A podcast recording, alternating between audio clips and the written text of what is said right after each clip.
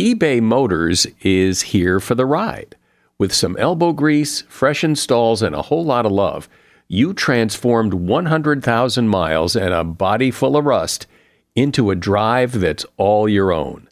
Brake kits, LED headlights, whatever you need, eBay Motors has it. And with eBay Guaranteed Fit, it's guaranteed to fit your ride the first time, every time, or your money back. Plus, at these prices, you're burning rubber, not cash. Keep your ride or die alive at ebaymotors.com. Eligible items only, exclusions apply. See ebaymotors.com.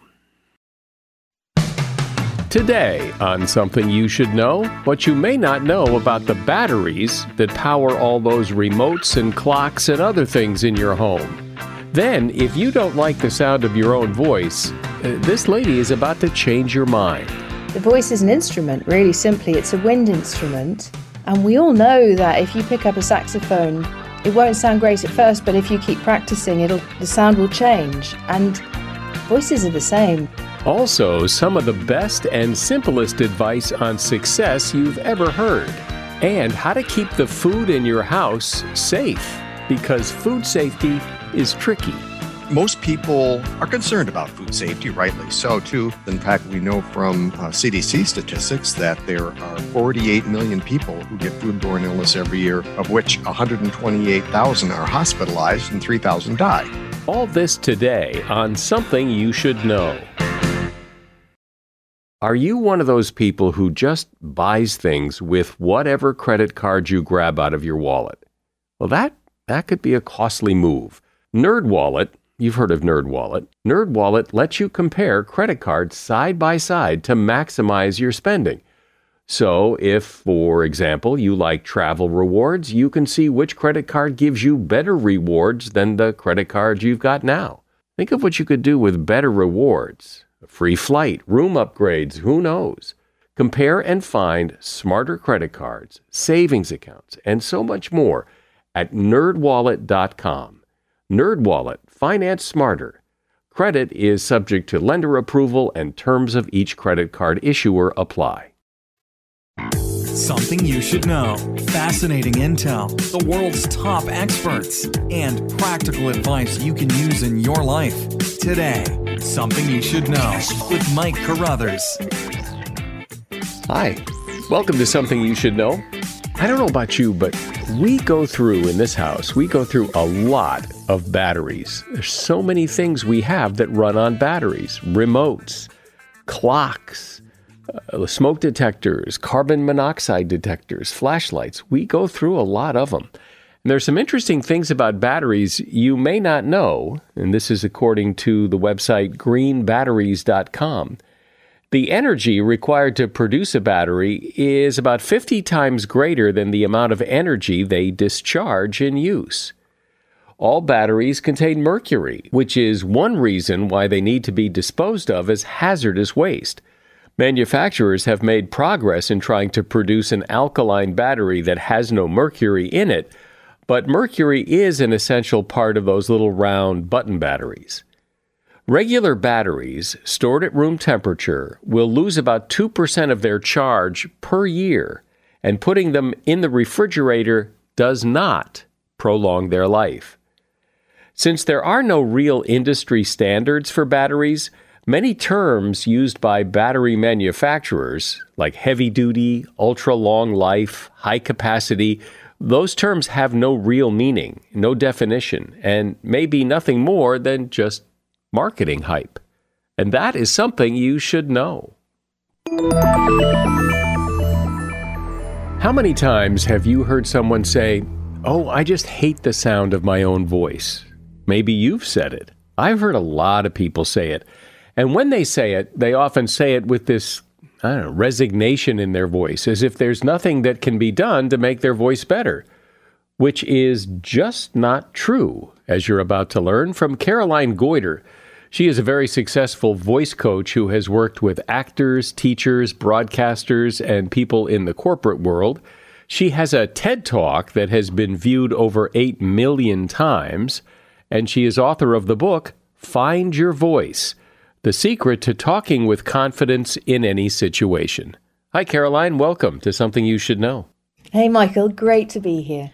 It is so interesting why so many people don't like the sound of their voice. And, and I think a big part of it is it's not that they don't like it necessarily, it just when they hear a recording of it, it doesn't sound the way it sounds to them. And they're used to what they hear in their head, so that's what they think is their voice. But, but still, a lot of people don't like their voice, and yet it is our primary means of communication.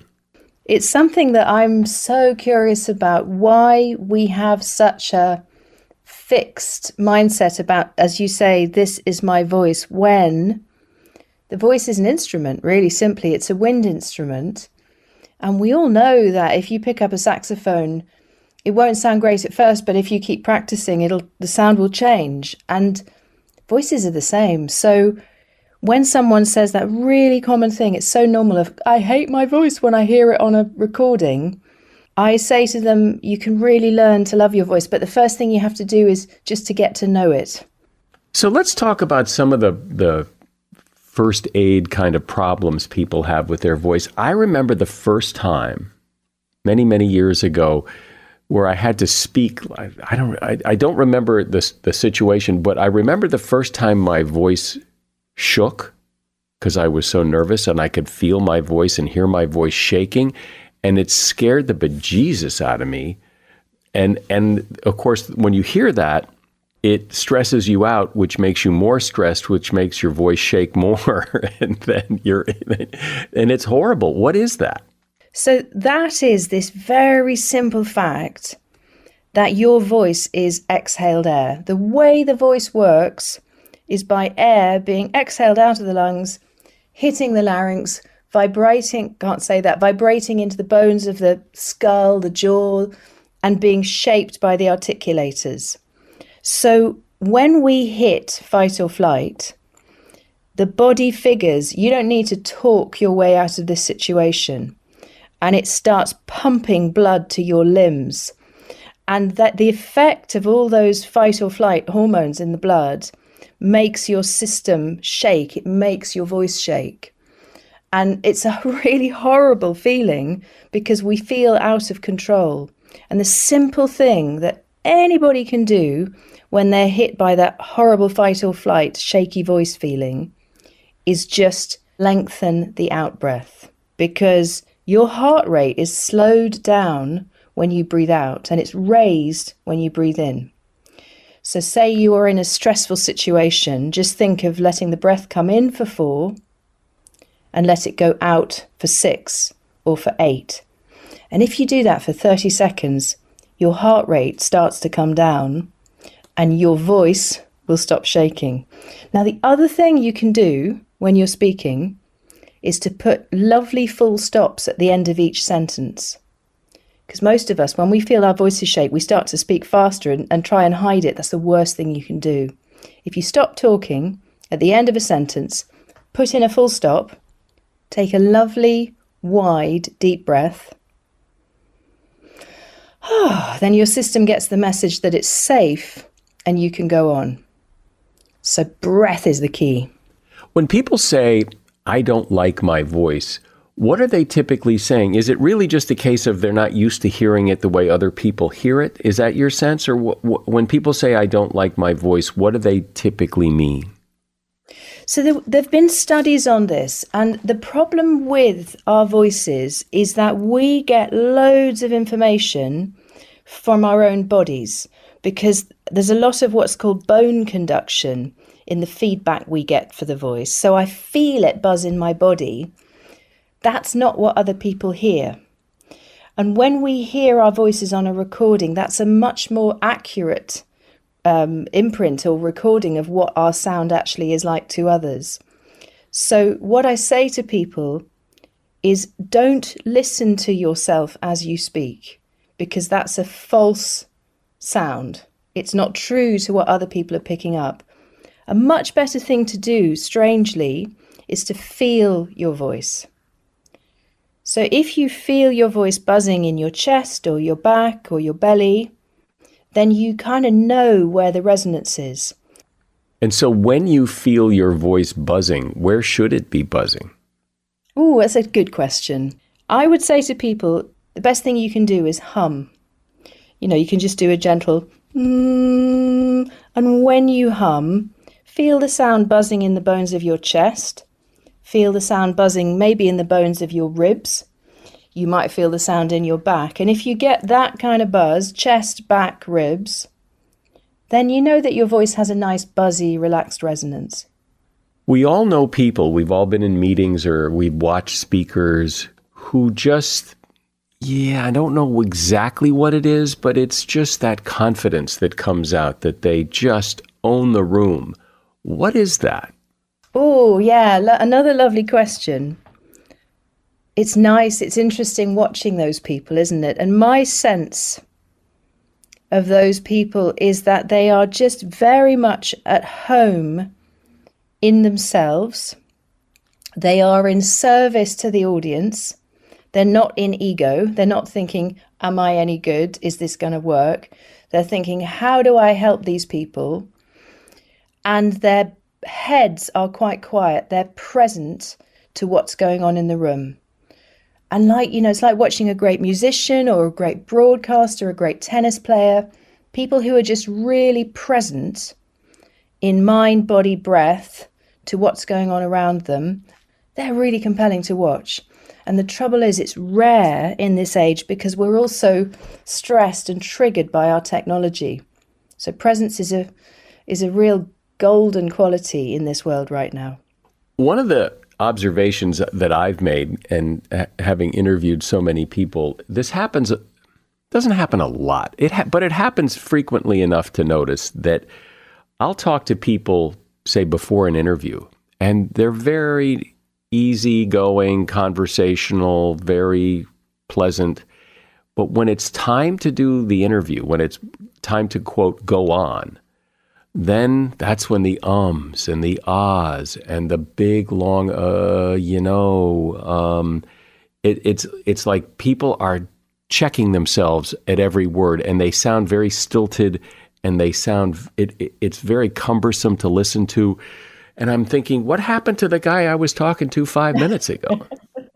I know it's it's it's classic. And as a speaker coach a i notice it in myself and b i notice it in other speakers. And i think I mean, what an acting training would tell you is that when you get into performance, just release and let go because often it's people wanting to control the impression they make. And actually, when something is live, it's much better just to release and have a chat and get things wrong and fail gloriously. And then we tend to paradoxically show up at our best. But of course, that takes two things it takes preparation and knowing how to prepare so you can let go. And then it also takes the ability to really get present in the moment so you're not overthinking it. And, and those are two things that if you want to learn, the best way to learn it is to do an acting training, a singing training, or some kind of performance training, because all performance training teaches you how to be bold and to let go and to fail gloriously in the moment. And that's the art. My experience is for, for myself, as well as listening to other people and, and advice I sometimes give to people who I'm interviewing, is if it's possible, stand up. Don't, oh yes, uh, you yes. that posture. Posture is is so important because it just it brings the power out. Absolutely. That's been my mantra for the last year. You know, for Zoom calls, for Teams calls, stand up, use your hands, breathe deeply, ground your feet, and you'll rock. I mean, it's so simple in lots of ways. The subject today is your voice and how to make it sound spectacular. My guest is Caroline Goyder. She's author of the book, Find Your Voice. If you have to hire someone, what's the best way? Referrals? Well, maybe that could work. But just because somebody knows somebody who knows you doesn't necessarily mean they're qualified. Or you could pull out that file of random resumes that came in during the last six months. Maybe there's somebody in there. Maybe. Now, I, if you're hiring, you need Indeed. Indeed is your matching and hiring platform with over 350 million global monthly visitors, according to Indeed data and a matching engine that helps you find quality candidates fast. As a business owner, I've found that hiring the right people, well, there's just nothing more important. Don't leave it to chance or a referral or a random resume. Use Indeed. In the minute I've been talking to you, 23 hires were made on Indeed, according to Indeed data worldwide. Indeed's matching engine is constantly learning from your preferences. So the more you use Indeed, the better it gets. And listeners of this show will get a $75 sponsored job credit to get your jobs more visibility at indeed.com slash something. Just go to indeed.com slash something right now and support this show by saying you heard about Indeed on something you should know. Indeed.com slash something. Terms and conditions apply. Need to hire? Oh, you need Indeed. A shout out to Claritin for supporting this episode and providing us with samples. You see, for as long as I can remember, I have had to deal with seasonal allergies stuffy nose, watery eyes, the whole deal. And the worst for me is it messes up my sleep. I wake up because I can't breathe right. And during the day, well, you know, if I'm working and I'm all stuffed up, then my voice sounds weird, and this is how I make my living. Luckily, for those of us who live with the symptoms of allergies, we can live Claritin Clear with Claritin D. I use it, and if you struggle with allergies, you should too.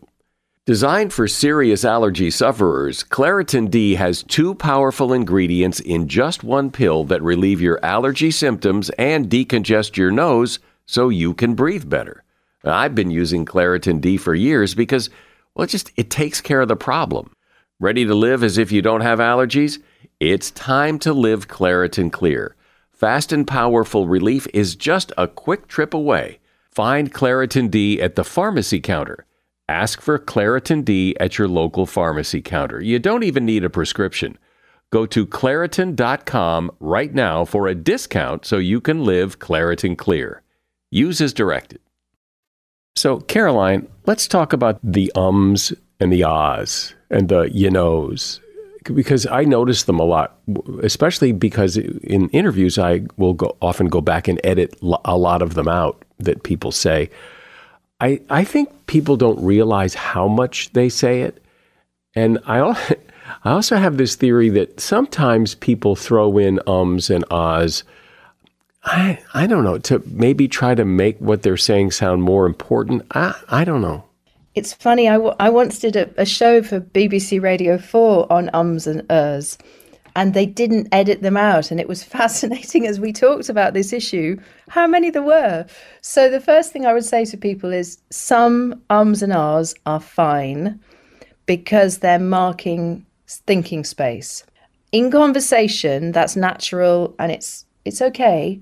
But as you say, in the kind of formal broadcast or performance space, actually, it is slightly less conversational. And so it's better to have nice, short sentences and to honour a pause. I mean, your pauses are beautiful. And the thing that people don't do in their pauses is breathe. If you say a sentence and then close your mouth and breathe, take in a lovely relaxed in breath, your whole system is oxygenated. You feel more confident. Your brain gets a lovely rush of oxygen, which helps you think. And then you go on to the next line.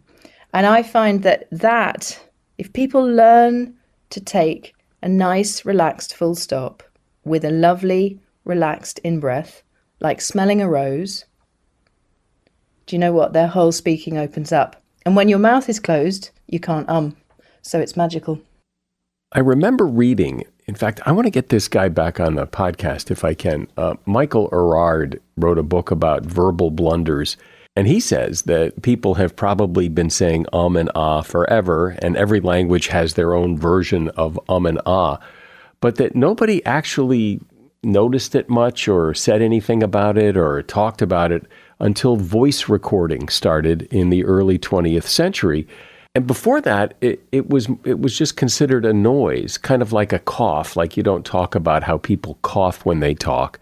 People didn't talk about ums and ahs until voice recording and people heard themselves saying it, and then it became a thing. And now I think some people really struggle with it. Often, when I'm working with someone and we're eradicating ums, as I like to do, they'll realize that they learned to do it as a kid because they lived in a family where there was lots of talking and interrupting. And if you're umming, then someone knows not to interrupt you because you're still thinking. So it can just be, don't interrupt me, I'm still thinking. What I say to those people is you can do that with a gesture. So you can do something called a frozen hand gesture. As I pause and take my lovely, relaxed, smelling a rose in breath, I freeze my hand gesture visibly. It's not going to work on a podcast, but you can use your imagination. And that tells people if they can see me that I'm still thinking. And that often allows people to eradicate that space, place holding, um, as it were. It seems to me that a big part of making any voice sound better is to animate it. Any voice can sound better if the person is appropriately animating their voice to fit what they're saying. You know, it's like those teachers that we've all had in school who just kind of drone on and, you know, their voice may be fine, but but if they don't animate it, if they don't, you know, bring it to life, then nobody thinks they have much of a voice. And I think it goes back to this whole thing about our education system sits us down in exams and asks us to be valued by what we know. But what it doesn't tell us is that, as you say, how we express something is just as valuable as a music to language the emotional qualities, you know, the way we listen, the way we kind of dance our speech is just as important. And I think unless we're taught to value that, not just for the performing arts, but for life, and it's actually really sad in a digital age where so much is measured by how we show up on a microphone or on a camera. I think it needs to change the way we educate people, actually. Can you talk about how people when they speak and and they have a presentation to make uh, either formally or informally and there does seem to be a tendency to like cram as much information in as you possibly can and and then my work here is done kind of thing without really understanding like what are people going to take away it, it isn't so much what you say it's what they remember exactly and and i think the problem with the starting point is that for many people, doing that presentation feels like an exam. And if you go back to school, the way you passed an exam was by cramming it all in and then writing it all down. And of course, a presentation isn't exam, it's a present, it's a gift. It's your summary of an idea that you've thought a lot about. And absolutely, as you say, the starting point for any great communication is who are you serving? Who's your audience? What's their problem? What's your point of view? And how are you going to help them solve it?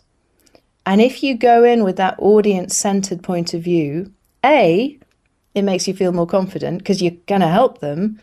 And B, it allows you to distill it. And suddenly you're not in an exam, you're helping them by making it as simple as you can and no simpler, as Einstein put it. I think, you know, we hear frequently that the number one fear people have is speaking in public. And my experience is that it isn't the whole speaking in public, it's really just the first few minutes that are so terrifying.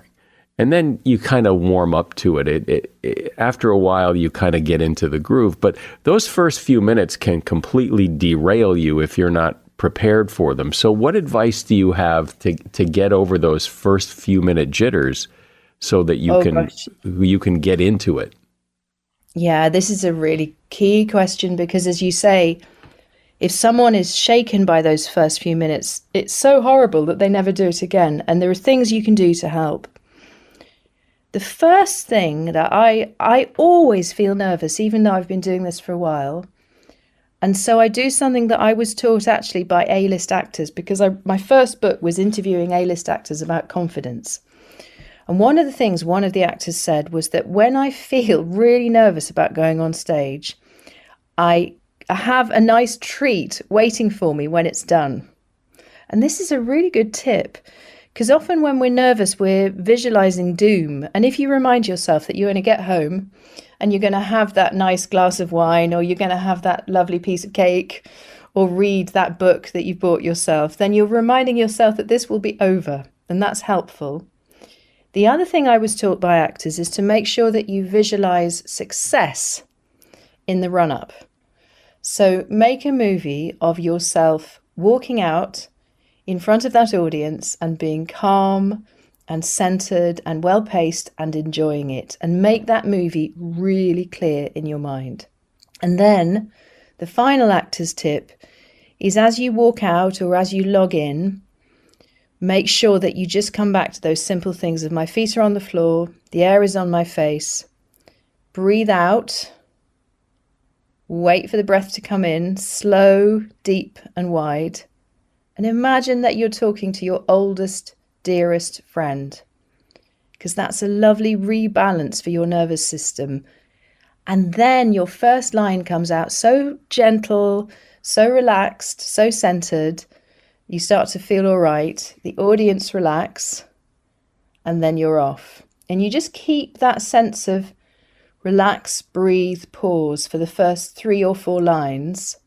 And that allows you to start in a really calm, easy, centered way.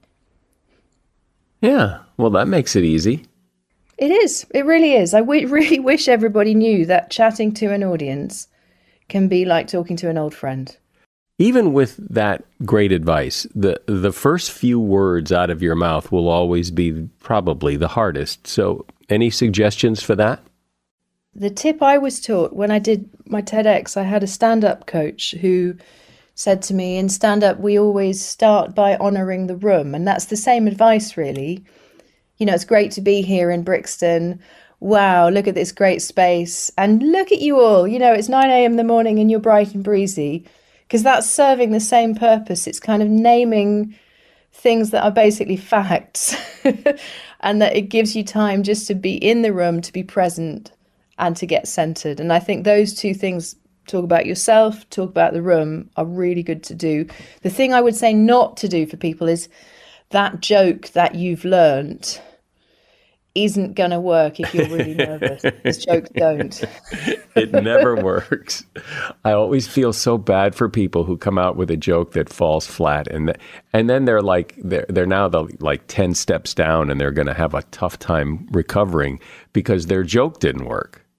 Yeah, it's it's brutal, and people have learned to do it. I think, but it's it's such a risk and, and only if you're a kind of pro, comedian can you trust that you'll be all right on that one i would say well this is so important because uh, we all have a voice and as i said in the beginning it does seem people resign themselves to the fact that they don't like their voice and there's nothing they can do about it and clearly from listening to you there is caroline Goyder has been my guest she's a voice coach who has a TED Talk that has been viewed over 8 million times, and she is the author of the book Find Your Voice The Secret to Talking with Confidence in Any Situation.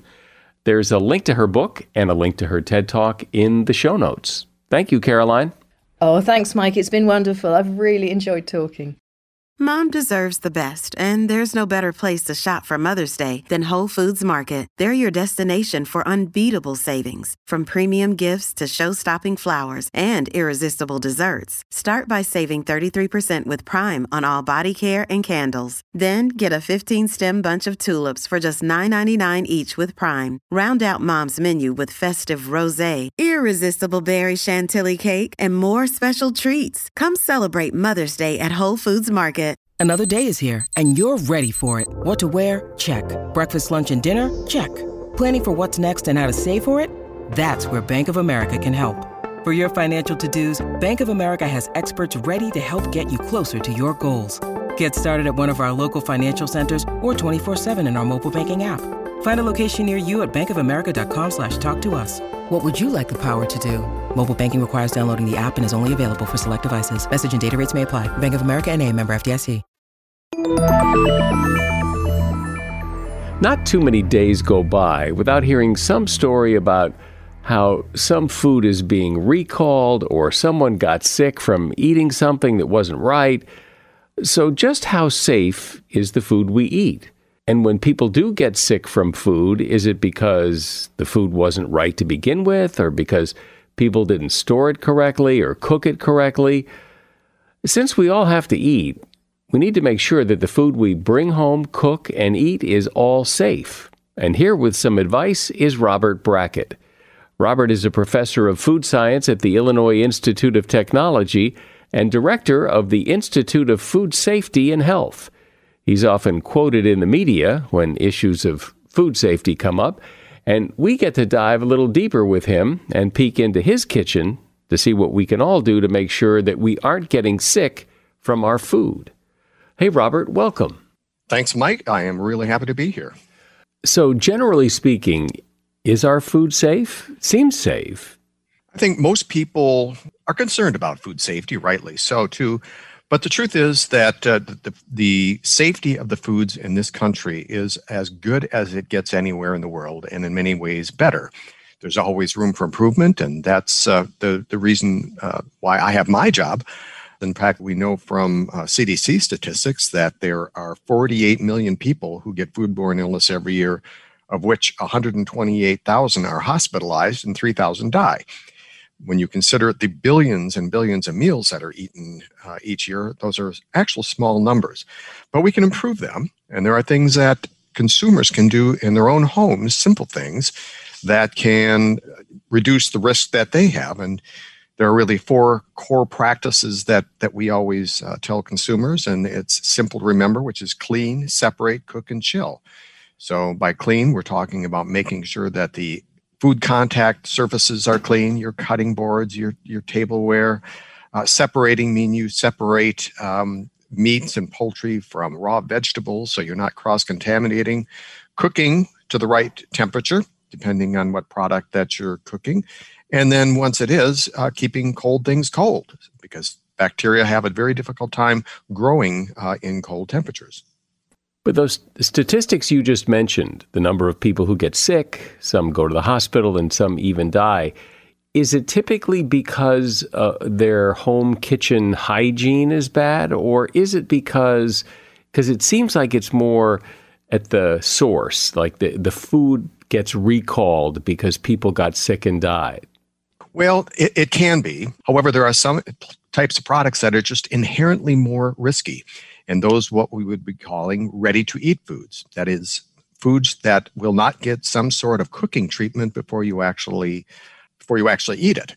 So unfortunately, that includes such things as fresh fruits and vegetables, which are generally uh, in many cases eaten raw. So you have to wonder and, and do your best to try to get those products from uh, reliable stores. But the, the one thing that consumers often don't realize, and this brings up the whole issue of packaged goods and dates, is that the sell by dates or the dates that are on those package are often have nothing to do with safety. They're really more for quality. Another thing that is related to that is the whole term of spoilage. Now, when you think of spoilage, you think of something, a food that's slimy or it smells bad or it tastes bad. Um, but in fact, spoilage is our friend because it turns out that the organisms that actually make you sick don't spoil the food. Often they are completely invisible. Um, they don't have, affect the odor, they don't affect the flavor. So when you have spoilage organisms in a food, it's a hint to you, it's just sort of intuitive that I'm not going to eat this. It is past its prime. Or it may signal that the food has been abused, temperature abused, left out, that allowed the spoilage organisms to, to grow. And so we avoid those foods. Well, that's interesting that spoilage is our friend. You're saying that that the thing that makes food unappealing after it's spoiled is not what makes us sick. It's really just a, a, like a spotlight saying, "Hey, don't eat this." But but it also seems, on the other hand, that people there are people who see an expiration date on a carton of eggs or a thing of milk and as soon as that date comes, they just throw it away without regard to seeing, you know, is it really gone bad or has just the expiration date come and gone and it's time to toss it out? Yes, that is true. I think a lot of people who, who don't know any better, I mean, they're, they're, they're being conservative, and that's probably the right thing to do, uh, be a little more cautious. But in fact, many of the foods for which we have date labeling Uh, the date is there really and put there by the company because they want people to consume it when it's at its best quality because that they're going to be repeat customers if they do that. But in fact, um, most many different types of foods you can safely consume it past its its expiration date. However, one type of food that I would suggest that people do pay attention to the the date and treat it as if it's a must are foods that like luncheon meats that happen to be in vacuum packaged packages. As long as that is that package is in its whole state, that it is, hasn't been opened yet, uh, the, the expiration date is is probably effective. Once you open those, you have now exposed it to the air. You have exposed it to microorganisms that were not there to begin with. And I always recommend that people consume those products quickly within three to five days, even if it is refrigerated. Because what makes them so susceptible compared to other foods? Well, these foods have a have had in the past a history of supporting the growth of a, a very virulent pathogen called listeria, and listeria is especially uh, dangerous for pregnant women or people who are immunocompromised, and it has the ability to grow at refrigeration temperatures. So, if you let that food sit in there for a long time, if there's listeria on it, it will continue to grow, and so uh, we don't want that. Now, one thing consumers can do if they do have a lot of luncheon meat or bacon or hot dogs that they, they're not going to consume right away is throw them in the freezer and just take them out when they're ready to consume them and heat them up. Now, you may lose a little bit of texture quality, but you know the product is safe.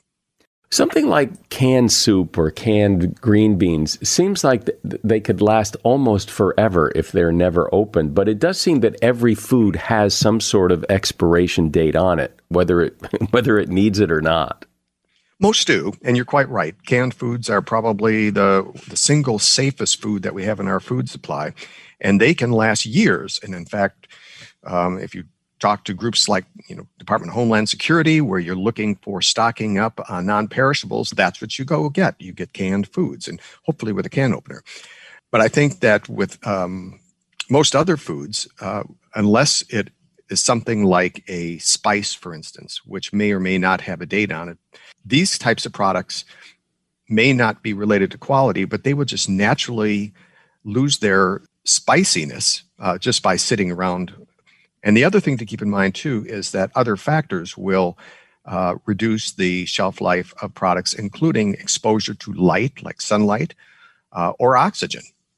Any foods that, if they show this sign, you need to throw it out as soon as possible, or is it all case by case?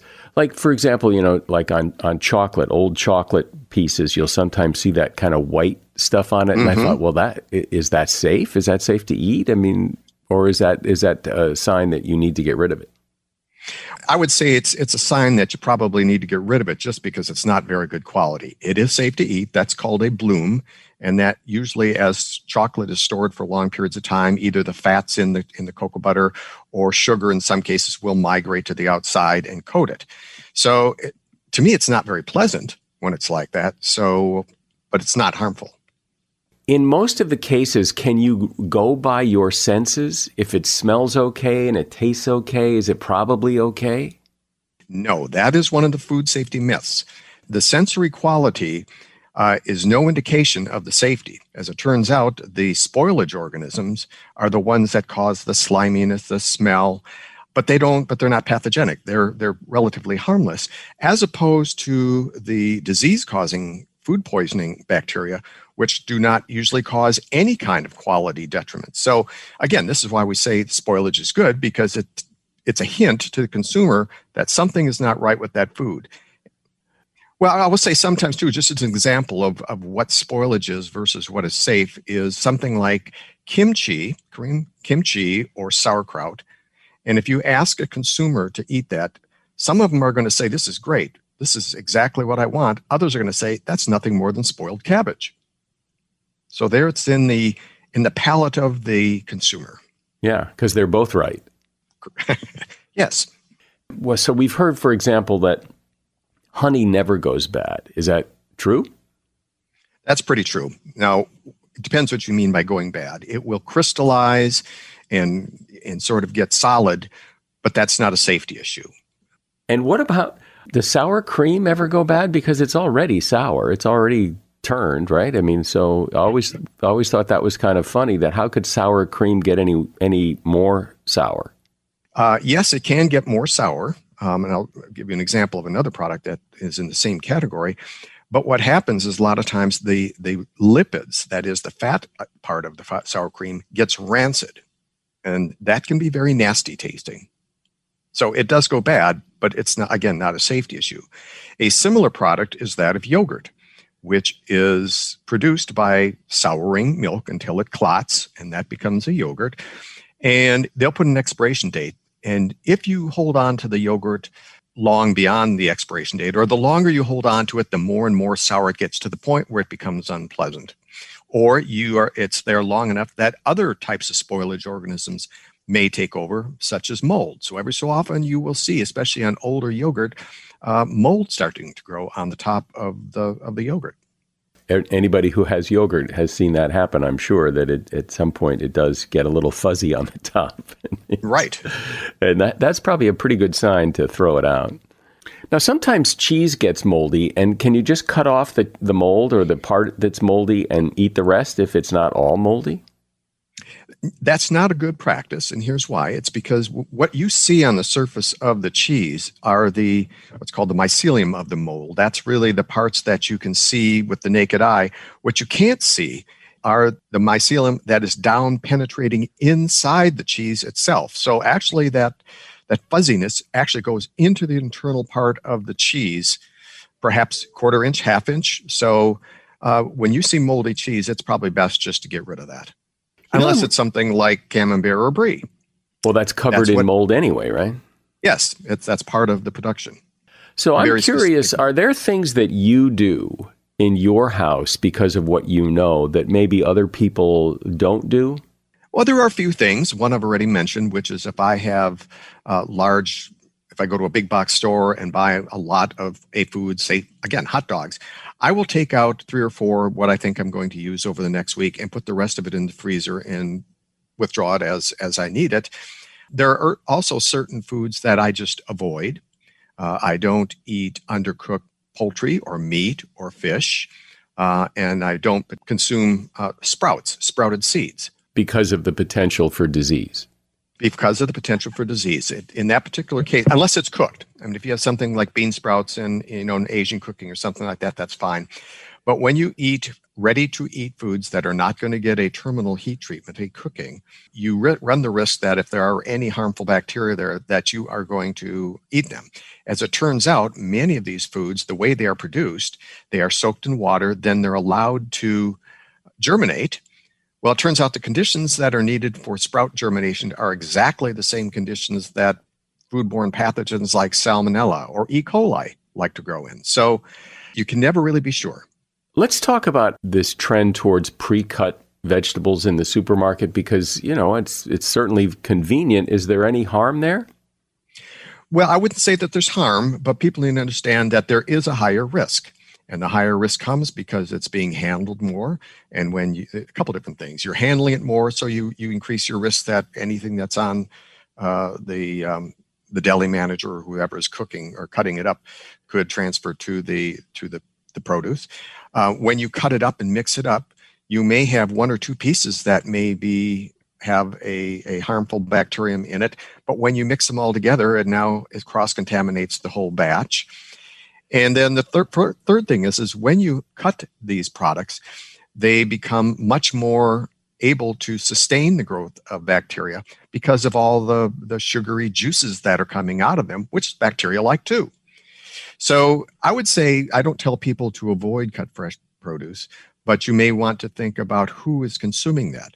If it's someone that uh, has a you know is elderly or has an immune compromised system, you're better off getting the whole fruits and just cutting it out yourself or vegetables.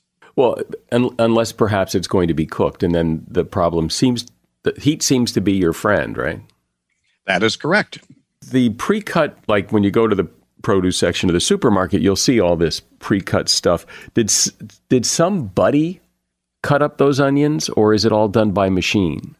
They're done both ways. When you're talking about uh, things like diced onions, for instance, those are, or it could be um, shredded lettuce. Those are typically done by mach- machines. But if you look at, say, the the party trays that you have with a variety of uh, fruits that may be an inch or two, you know, square chunks like that, those are people that uh, that cut those up.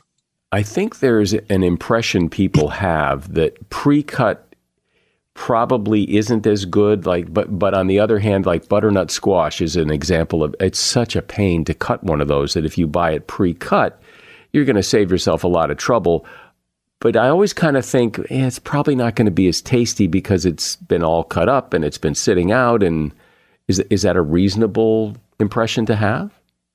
I think that is. I think that with pre-cut, you're going to end up having a little bit of loss of quality, as opposed to buying a whole say cantaloupe or what, whatever that would be. Um, and that's because most of the flavor development in pretty much most fruits and vegetables develops while they are still ripening. And so, in many cases, you will have products that are picked or cut early and then chopped up so they can be uh, sold more easily retail. But they're not going to be as fresh. They're going to be in the store for you know hours or maybe the day, uh, as opposed to having someone cut it up right at the dinner table and you having it fresh. Can you address, and I'm not sure if you can, um, but I bet you, I'll bet you can. Organic produce, organic food has certainly become much more popular than it used to be, and part of the concern is pesticides.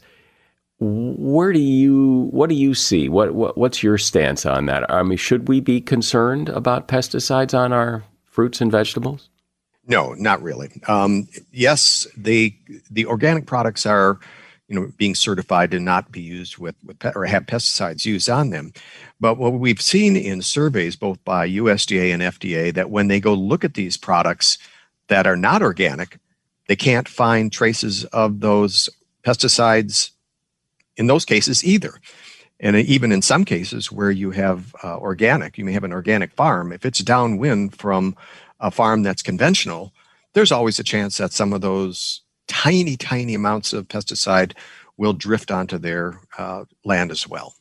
So you don't you don't ever buy organic for fear that uh, there's too many pesticides in some foods like strawberries or one that where it's you know it's not a smooth surface so you worry that it gets into the food and so you you just go organic and that way you avoid the problem well, in fact, I do worry about things getting into the product, but I'm more worried about microorganisms getting into the product rather than the pesticides. And that's a problem for both organic and conventionally grown. There's no, I think, scientific data to show that organic produce is any more nutritious or any safer than conventionally grown.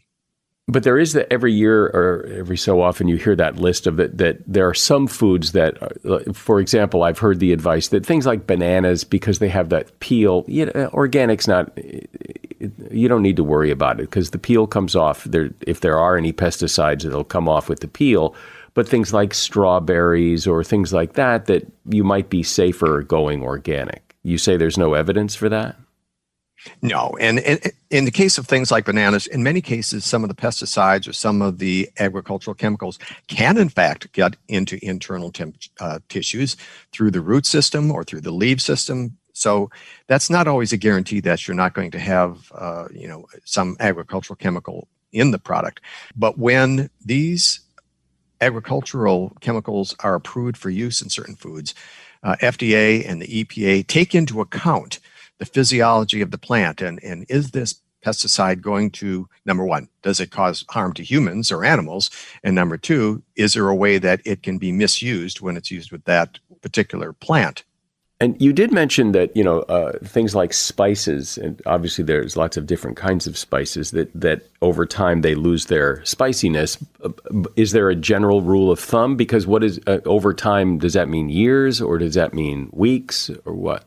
Well, depending on which of the herbs or spice you're talking about, it may be different.